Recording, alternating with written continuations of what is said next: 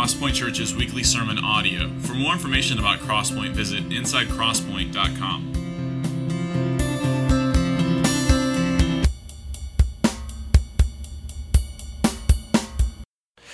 Good morning. My name is Tyler, and I'm one of the pastors here. Our lead pastor, Brad Evangelista, is actually away at a wedding, and so I have the great privilege of filling the pulpit this morning. We're going to be in Joshua chapter 23. So, a person's final words really are a distillation of a life's worth of learned wisdom.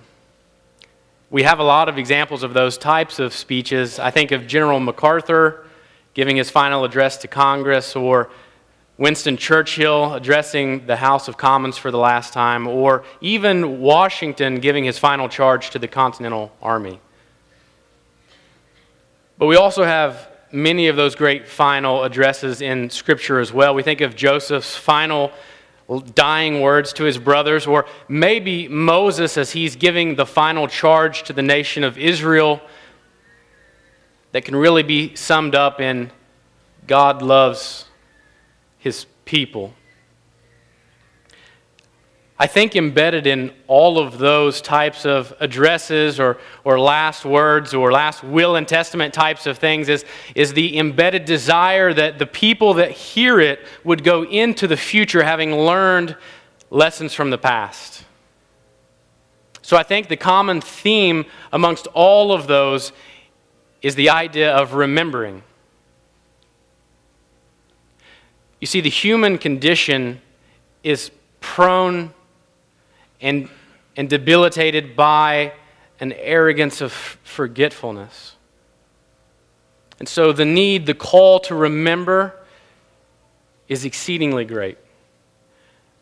And so that's where we find ourselves here in Joshua chapter 23 is Joshua is gathering the leaders of Israel together and giving them his final words for what he would have them to do as they go into the future as God's people. Starting in verse 1. A long time afterward, when the Lord had given rest to Israel from all their surrounding enemies, and Joshua was old and well advanced in years, Joshua summoned all Israel, its elders and heads, its judges and officers, and said to them, I am now old and well advanced in years, and you have seen all that the Lord your God has done to these, to all of these nations for your sake. For it is the Lord God who has fought for you. Behold, I have allotted to you as an inheritance for your tribes those nations that remain, along with all the nations that I have already cut off, from the Jordan to the great sea in the west. The Lord your God will push them back before you and drive them out of your sight and you shall possess their land, just as the Lord your God promised you.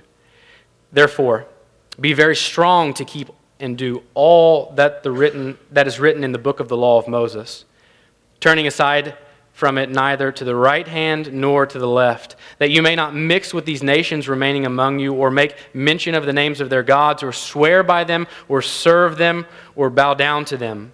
But you shall cling to the Lord your God just as you have done to this day. For the Lord has driven out before you great and strong nations. And as for you, no man has been able to stand before you to this day. One man of you puts to flight a thousand, since it is the Lord your God who fights for you, just as he has promised. Be very careful, therefore, to love the Lord your God. For if you turn back and cling to the remnant of these nations remaining among you and make marriages with them so that you associate with them and they with you, know for certain that the Lord your God will no longer drive out these nations before you, but they shall be a snare and a trap for you, a whip on your sides and thorns in your eyes until you perish from off of this good ground that the Lord your God has given you. And now, I am about to go the way of all the earth. And you know in your hearts and souls, all of you, that not one word has failed from all the good things that the Lord your God promised concerning you. All have come to pass for you. Not one of them has failed.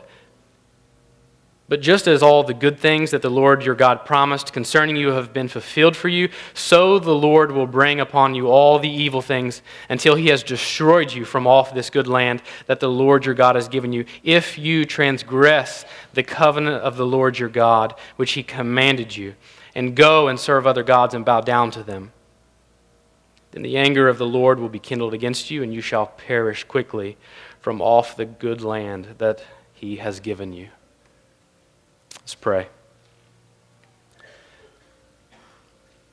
Father, we pray, Lord, that you would be with us this morning.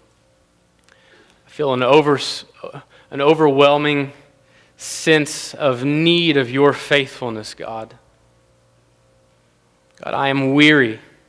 I am not worthy even of the task that I am given to at this moment. God, I know that there are many in here who are weary that are coming and they are, they are burdened by their lack of faith. God, may we see you this morning as abundantly faithful and good to your people. God, may we see ourselves as emptied before you this morning.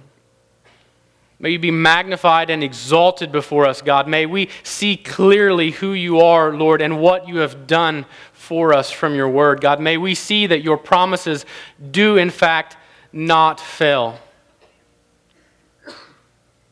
God, may we orient our hearts and our minds to you this morning. May we look away from ourselves, God. We pray and ask that you would give us Lord, your Holy Spirit to understand and apply what it is we see this morning, because if it is not so, there is no hope that we will understand. God, we pray that by the power of the Holy Spirit, that you would work these truths into our lives and that you would, as the seal of our lives in Jesus Christ, change our hearts and orient our desires and our thoughts, our minds, God, to that which pleases you. God, we pray this because we see that you are faithful, even when we are not. Be with us this morning, God. Help us, we pray. In Jesus' name, amen. So we come to the book of Joshua really by way of the Abrahamic covenant. In, in Genesis 12 and 15, the, the covenant that God made with Abraham that he would make Abraham a great nation, a great people, that he would bless them, and that he would provide a land for them to dwell in.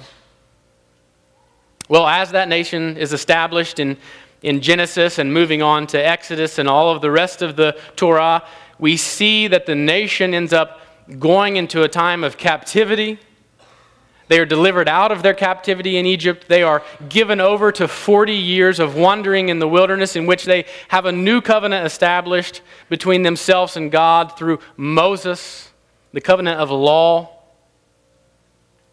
We see them going into the desert, pursuing this land with which God has promised them, and having consistent bouts of obedience and forgetfulness and disobedience and repentance. And as we come to Joshua chapter 23, we see that what has happened as we've entered into the book of Joshua is that the nation has finally obeyed the Lord their God. And he has been faithful to do that which he has promised, and he has given them this land. They have gone in and they have conquered the land, they have, they have portioned it amongst the nation, and they find themselves in a time of peaceful covenant obedience awaiting the Lord to do that which he has promised in full. And this is where we find Joshua in a time of obedience, in a time of covenant faithfulness. This is where we find Joshua urging the nation to remember. And so he gives them three reasons, really, three three foundations or three bases for understanding why and what they must remember. And so as we come to the book, I think, I think the first reason is in verses 1 through 5, and it's this that the promises of God are the foundation of his faithfulness. If you are to remain faithful, you must remember that the promises of God to his people are the foundation of his faithfulness. I think the opening verse here in verse 1, it's not really a part of Joshua's address. It was added at a time later as the author of Joshua has recorded all that has happened. He gives us kind of almost handles to understand everything that we're about to see in the book of Joshua. And not only that, I think the entire Bible. The opening phrase, when the Lord had given rest.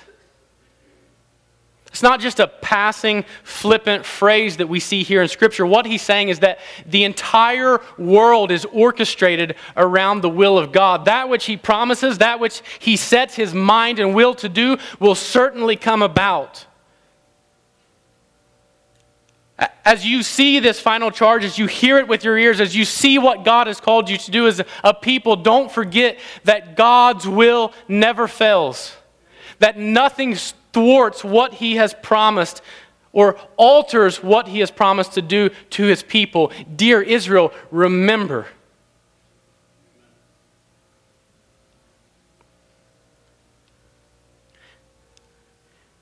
Think this is the foundation of his, his charge to the people. You certainly know the promises made to Abraham and that were established with his sons Isaac and Jacob. You know those. And I'm one of you, so I know that you've experienced those. So trust that the God, the Lord your God, will fulfill them. You know them, you've experienced them. Trust Him to fulfill them what he's trying to establish in the people, what we're supposed to see here is that faith is actually in the unseen. It's not as if Israel hasn't experienced God's covenant faithfulness, but there is going to be a time when Joshua is not with them that they must remember and carry all that God has done into the future, trusting in faith that God will fulfill everything that He has promised to His people. This means when the time comes for you to be tempted by the nations and to go into them and to whore after all of the things that they offer, you must remember that God will fulfill all that He has promised.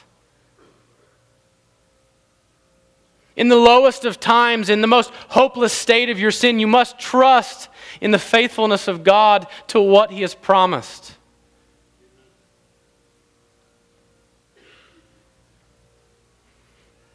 And so the call is simply go into the future with your faith grounded in God's ability, not your own. Don't go into the future thinking you are capable of doing that which God requires of you. Don't be tempted to think that you are stronger than you are. Don't be tempted to think that you are more faithful than you are. You must go into the future knowing that God is faithful and that your trust and your faith must be grounded in His ability.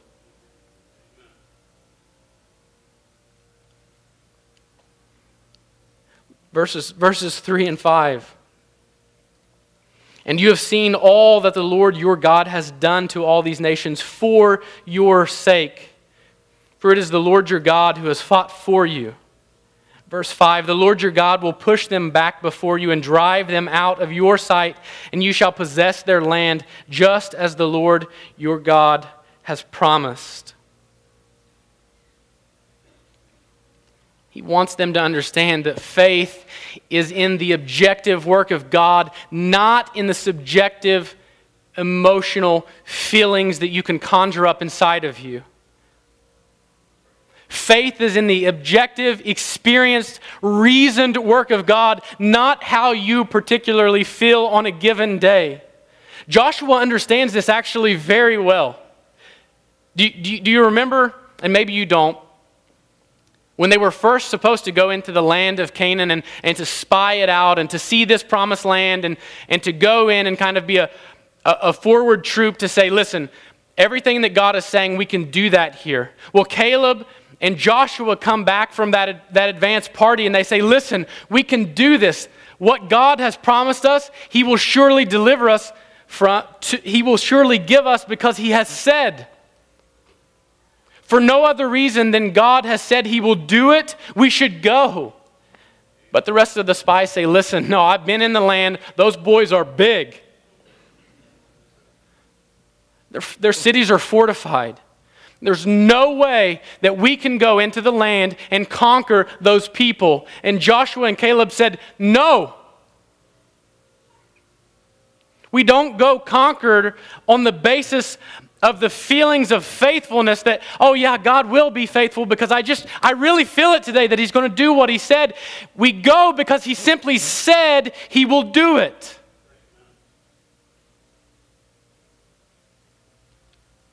I think that I'm really amped up because this is really the message that I have needed. That God is faithful to his promises, period. And that when I don't feel faithful or I feel inadequate or I don't feel up to the task that I've been given to do because my life is not worthy of what God has called me to, that my ability is not what it should be or my desire to, to speak as eloquently as I could be is not where it is. I've not been in this long enough to be a veteran of preaching. Whenever I have all of these little temptations, I need to remember that God is faithful to do what He has promised and that He will fulfill what He has called called you to do simply because He says it, not because of how you feel about it. I shouldn't be here doing this.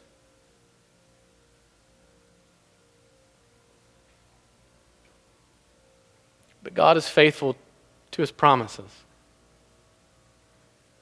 What he calls us to will surely come to pass. I think that this should resonate with the believer very deeply. We're not talking about a leap of faith. God's not calling us to a faith that's just jumping in blindly to something. We're called to look around and see all that God has established through his provisions of grace in our life.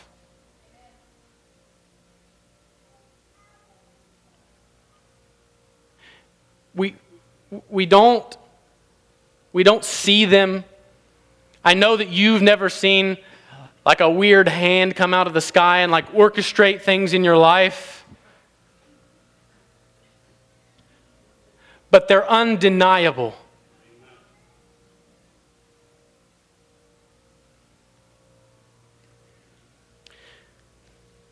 We see that faith is on the basis of God's action and not on the basis of how we feel. Listen to me.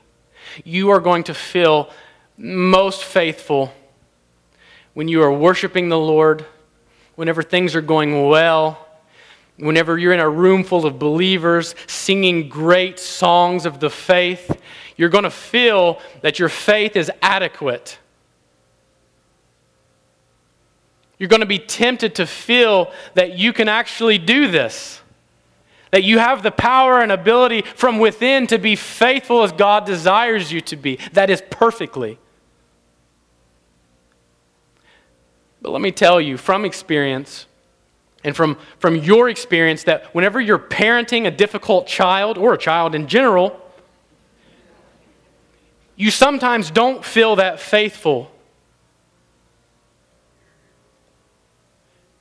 Whenever you're trying to minister and witness to your unsaved family members and you can't quite get your point across and they're just not seeing how clearly it is that God is evident in the world, you're going to be tempted to not feel so faithful because you're not able to do that which you believe yourself to be able to do.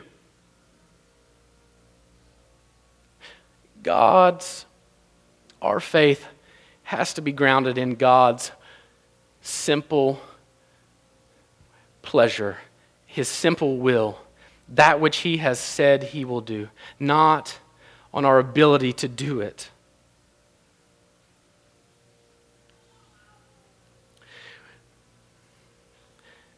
we, we, we are really going to struggle in our faith. We're going to struggle to grow in our faith.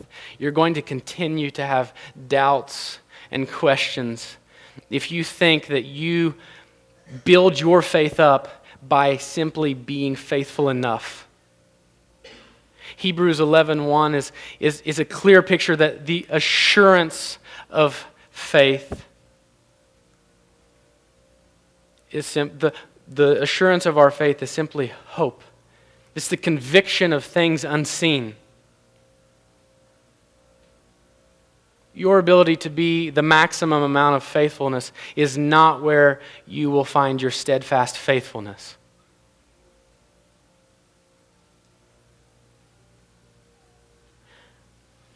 The reason we doubt is because we do place so much confidence in our flesh.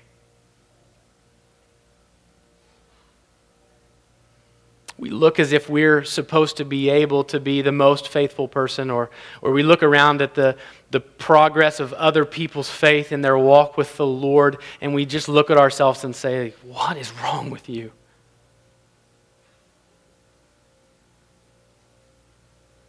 But the reality is, is that our confidence is not found from within, it's found from without. The confidence of faith is not here. It's not what I can do.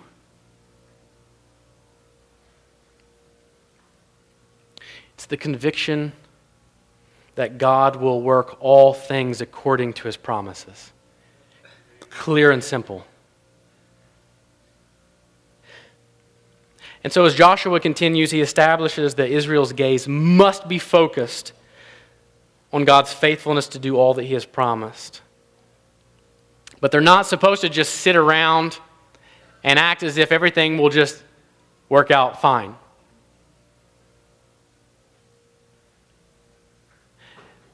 The, certainty we have moving from verses 1 through 5 is that God will bring about his promises. He will be faithful to that which he has promised to do. But Israel is still called to actively possess the land that God has given them. So we see that the second point is this that God's faithfulness requires that we live in obedience. God's faithfulness requires that we live in obedience. If, if He is faithful to His promises, and there is no question that He is faithful to His promises, then we must, because of his faithfulness, seek to obey him. It's not as if we just rest in the promises of God, call it good, call it a day, and live as we please. There are demands on the believer, there are stipulations on the people of God to obedience. And so we see there's, there's this adverb, therefore, that begins in verse 6, and it really kind of explains and highlights a particular doctrine. It's this that God is both sovereign and human is res- and humankind is responsible. If God is faithful, not on the basis of your faith, but on the basis of his promises that he has made, then you are to be obedient. That means God is sovereign over all things in the world, and you are still responsible to him. I think in our reform circles, a lot of times we don't really want to talk about that. And I don't think it's because we don't understand it. I think we have a good theology. I think we have a good grasp of understanding the responsibility of man and the sovereignty of God. I don't think we fully understand it because we can't. But I think we feel very comfortable seeing that the Bible teaches that God is in control of everything, and yet man is still responsible to act. But here's the reality it's just simply in the Bible. It doesn't have to be an argument. It doesn't have to be something that you understand fully or I understand fully. It's simply here. And if it's here, we must try to understand what it means and how it informs our way of living as believers in the world.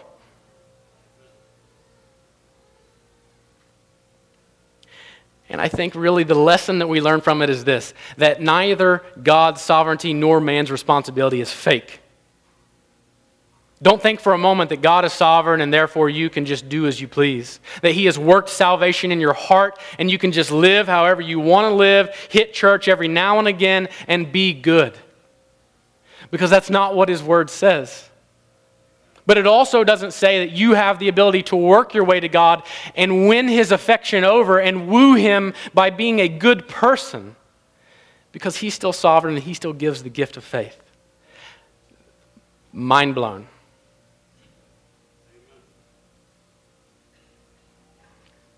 And so that's where we understand our obedience in relation to God's faithfulness. And, and, and listen to this God is faithful and he deserves to be obeyed.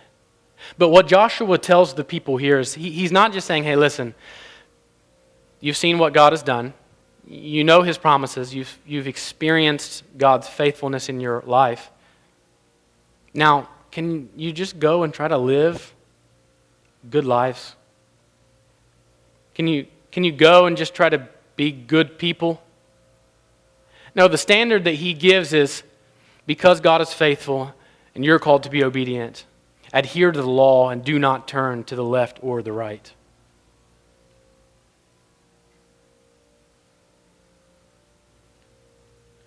Adhere to the law and do not turn to the left or right of any part of it. What he is doing at this moment for the people is that he's saying, listen, your obedience must mirror God's faithfulness. As faithful as God is to you, is as deserving of your obedience to Him. God has delivered everything that He has promised. Not one thing has failed from the promises of God. Therefore, you must obey Him without error. That is a high calling. I think at this point, I would be like, Joshua, can we just stick with verses 1 through 5? Can we just stay there a bit? Because I'm, you built me up and now you're kind of tearing me down.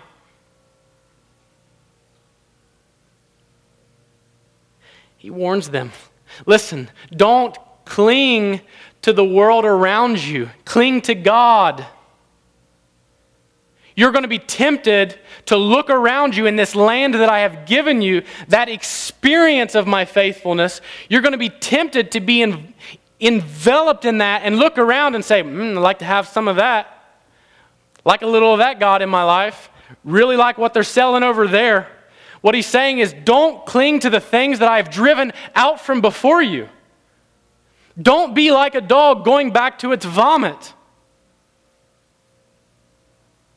You've seen what I will do. You've seen that I have made it come to pass. You have heard that I will fulfill it in the future. Now go and found your faith there, even in the most difficult and most tempting situations. Found your faith in the promises of God. Remember, don't forget the faithfulness of your Lord.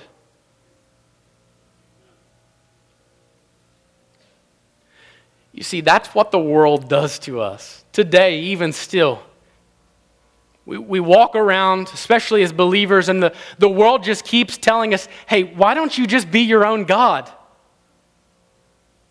You know, this life is really a lot better when you kind of dictate what you get to do and when you get to do it. Joshua says, don't do that. I mean, he, he, he, he goes so far to talk about it ripping out your eyes and all kinds of craziness there. Don't do it. But here's the thing, and I really hate that I realized this. I mean, I really hate it. So God says, hey, listen, we, we've done what God has called us to do. He has, he has given this, us this land. We have been faithful to obey Him up until this point. And because God is faithful, we're going to need to continue in perfect obedience to Him. But Joshua knows that they're not going to be able to do this. L- look with me in, in Deuteronomy chapter 31.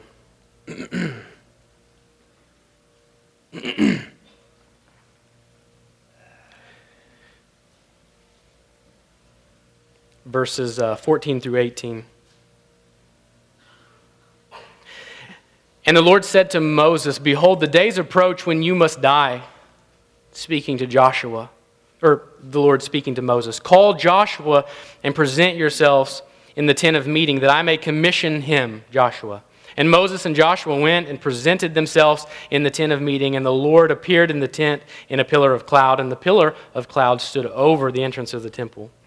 And the Lord said to Moses, Behold, you are about to lie down with your fathers. Then this people will rise and whore after the foreign gods among them in the land that they are entering, and they will forsake me and break my covenant that I have made with them. Then my anger will be kindled against them in that day, and I will forsake them and hide my face from them, and they will be devoured. And many evils and troubles will come upon them, so that they will say in that day, Have not these evils come upon us because our God is not among us?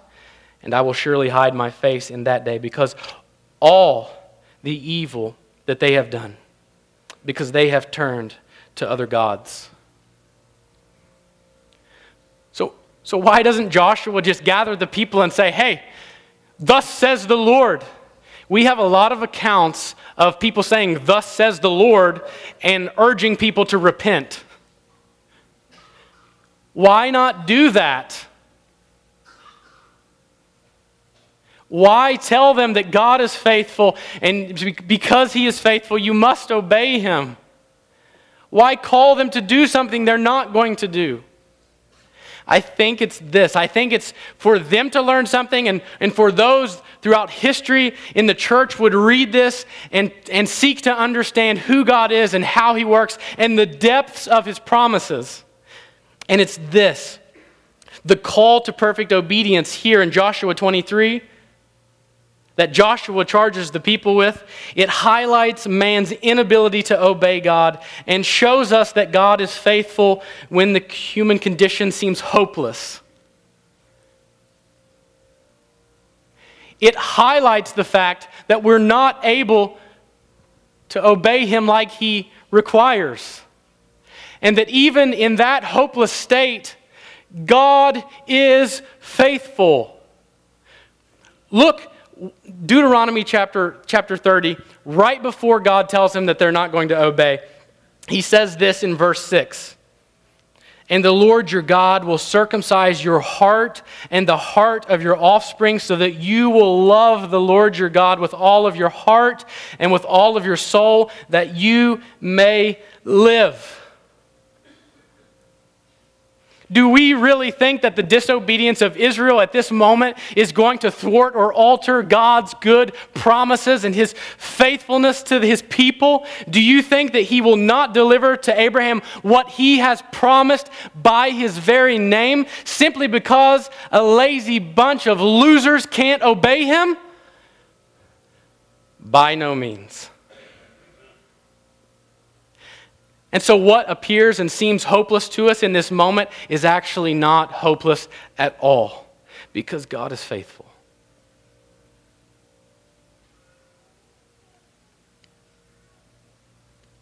We're supposed to hope in God's faithfulness, not ever in the law. We're supposed to hope in God's faithfulness, not ever in our ability to be faithful. Our hope is to be founded in God, not in our flesh. He's telling you, trust me. Everything that I've promised to this nation, I've fulfilled. And even here in Joshua, when they will gather and they will commit, and Joshua will even proclaim, As for me and my house, even after they do all of that and still disobey, my promises stand.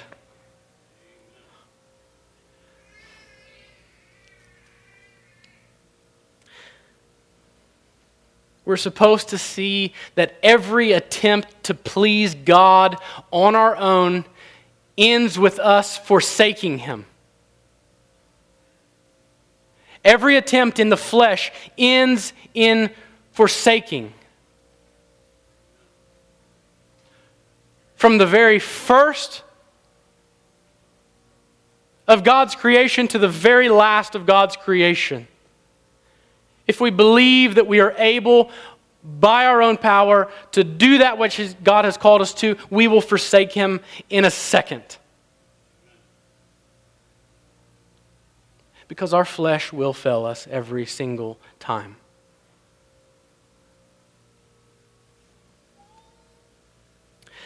So we see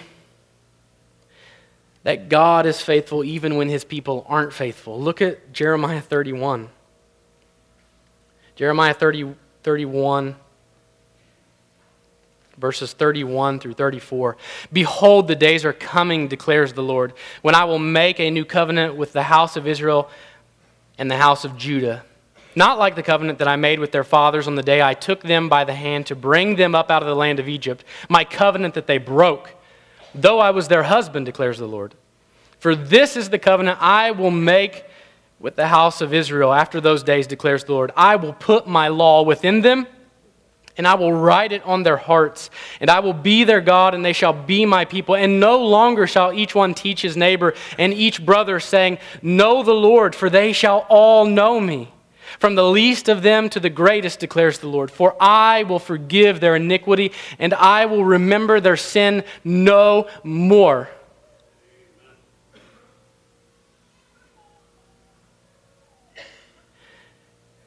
God is faithful even when his people are not.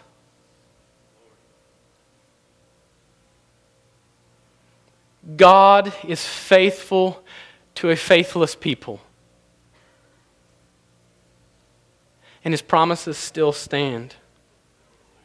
And we see in Hebrews 13 that he, that he equips us to do everything that he requires, and he gives us every ability to please him. Look at Hebrews 13. This speaking of the new covenant that we just read of in Jeremiah 31. Hebrews 13, verses. Uh, 20 through 21. Now may the God of peace, who brought again from the dead our Lord Jesus, the great shepherd of the sheep, by the blood of the eternal covenant, that is the new covenant, equip you with everything good that you may do his will, working in us that which is pleasing in his sight through Jesus Christ, to whom be glory forever and ever. Amen.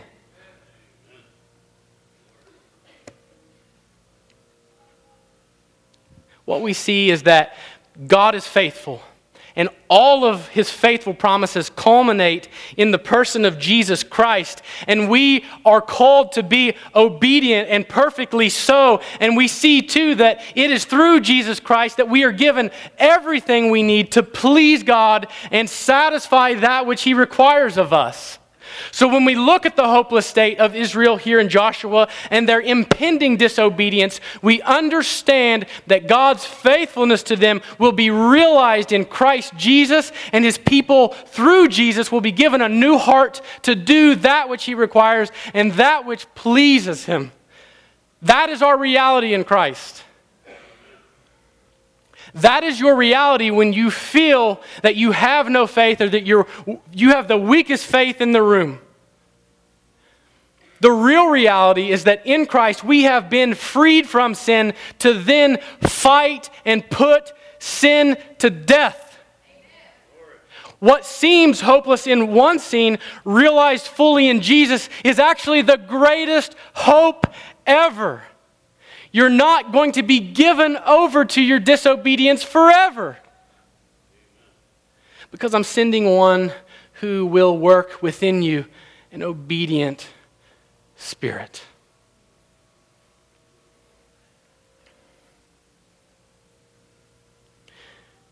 And so I just find myself overwhelmed.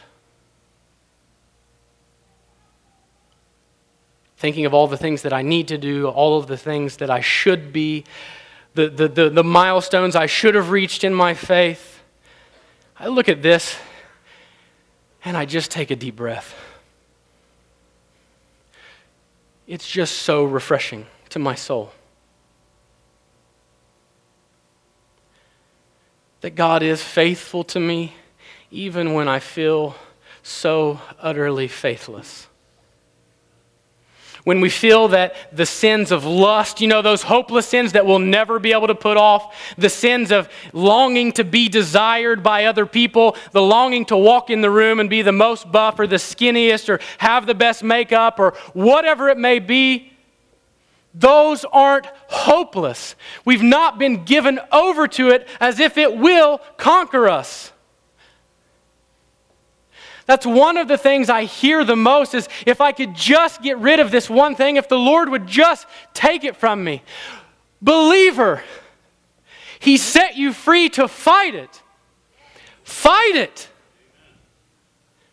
It will not conquer you because God's promises don't fail. He's not giving His people over, He's not brought us this far to lose us. That is our hope. Simply that God has said, I'm going to write my law on your heart. I'm going to work in you everything that you need through Jesus. That's it. That is faith. I've experienced it. I've not seen it, but I know and I have the assurance and the conviction that it is real.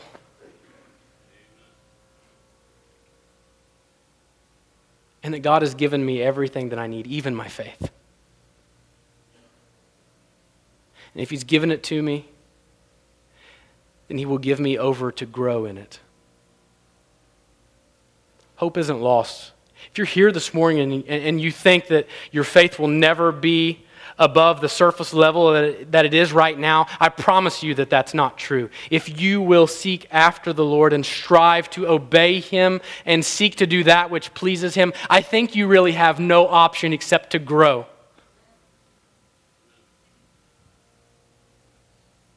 Because again, there's no reason I should be here doing this. So we see, I think, I think Augustine summarizes this really well. We have the quote on the screen. He summarizes the responsibility of man and the faithfulness of God in this My whole hope is in thy exceeding great mercy and that alone. Give what thou commandest and command what thou wilt. What he's saying is create within me the ability and I will obey.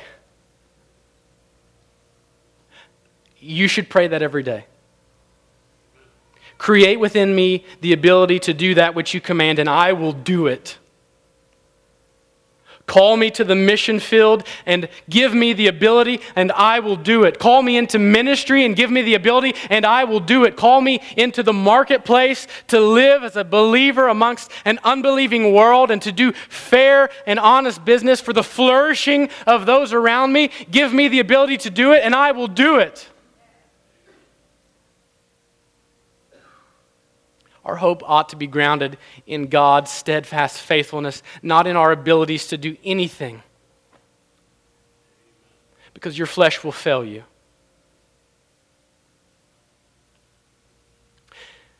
And so, this is faith the assurance that in Christ, God has done all that He has promised and that He will supply all that we need to obey Him. But Joshua doesn't stop here.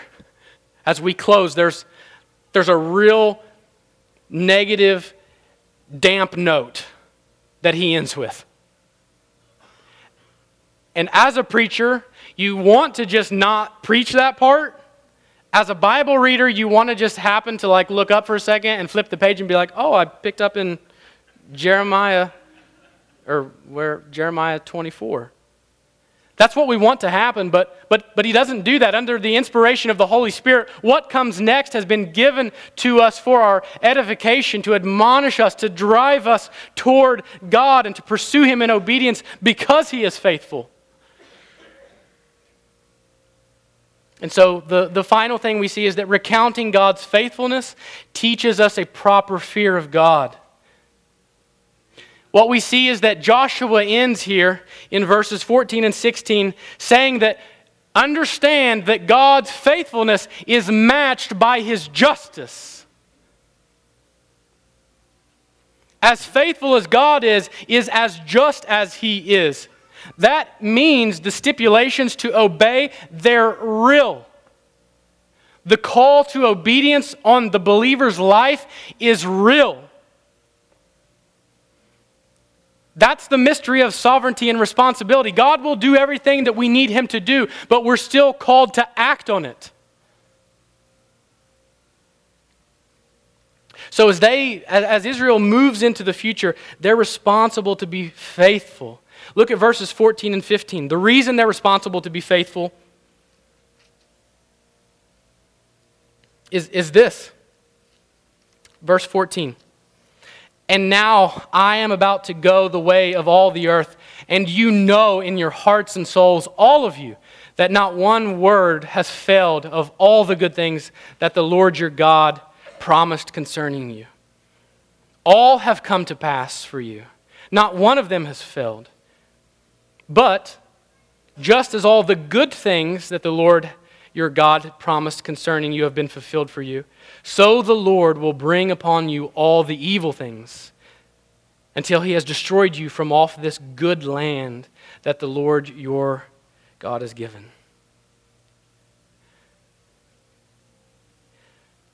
The reason the call to obedience is on the basis of realizing that God is faithful to give every good thing and he's faithful to destroy every bad thing. So when I, when I read this, I, I thought immediately to Psalm 34, verses 8 and 9. Oh, taste and see that the Lord is good. Right? Joshua says, You've seen every good thing, you've experienced every good thing. And the psalmist says, Taste and see that the Lord is good. Blessed is the man who takes refuge in him. Oh, fear the Lord, you his saints, for those who fear him have no lack. What he's saying here at, at this final, the, the final charge of his address is this. You've tasted every good thing. Now realize that the one that gives good things, he will utterly destroy the wicked things and so you must, having tasted all that is good and f- having, having inherited those promises, flee to Him for refuge. Your experience of His goodness should push you towards Him for safety, for refuge. You should fear that outside of His obedience is His wrath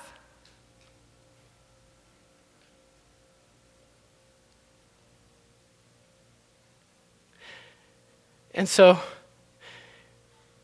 we see that what he's telling them is that God, God's fear inspiring goodness should drive them to z- desire that which God desires. God's fear inspiring goodness, that He has the ability to give them rest,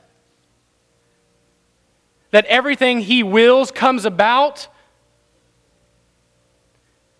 it should drive them to do that which He desires. It, it, is, it is a call to desire and be conformed to the object of your faith. To not look here and be conformed to the level of faith that you have at any given moment, but to look at the faithfulness of God in fear, awe inspiring reverence, and say, He is abundantly good. My faith is found, is steadfastly founded in Him. And that's where I'm safe. And that's where I'm safe alone. And I want to conform my life to that. I want to conform my life to that which God desires. I want to be faithful because He simply calls me to believe.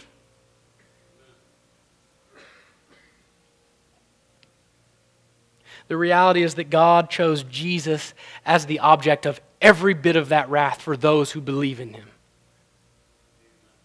That Jesus Christ, the, the fulfillment of the new covenant, whereby the law would be written on our hearts, whereby we would be put in a state of being able to do that which God desires and that which pleases Him. He took all of that wrath for us simply because we believed in the promise of God that He would do it.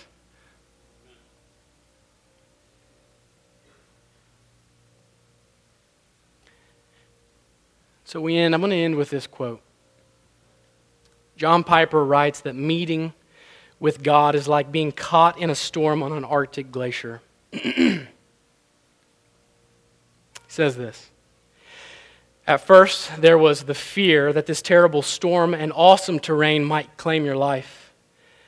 But then you found a refuge and gained the hope that you would be safe. But not everything in the feeling called fear vanished from your heart, only the life threatening part. There remained the trembling, the awe, the wonder, the feeling that you would never want to tangle with such a storm or be the adversary of such a power. The fear of God is what is left of the storm when you have a safe place to watch right in the middle of it. Oh, the thrill of being here in the center of the awe inspiring power of God, yet protected by God Himself. The charge this morning is to remember. To remember that God is unwaveringly faithful to his promises and that he alone is worthy of all that we have and all that we are.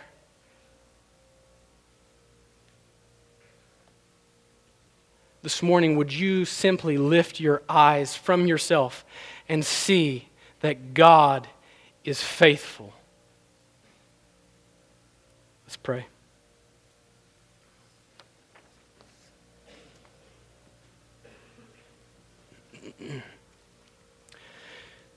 Father, we thank you for who you are. We thank you that you have established your faithfulness from the beginning of time.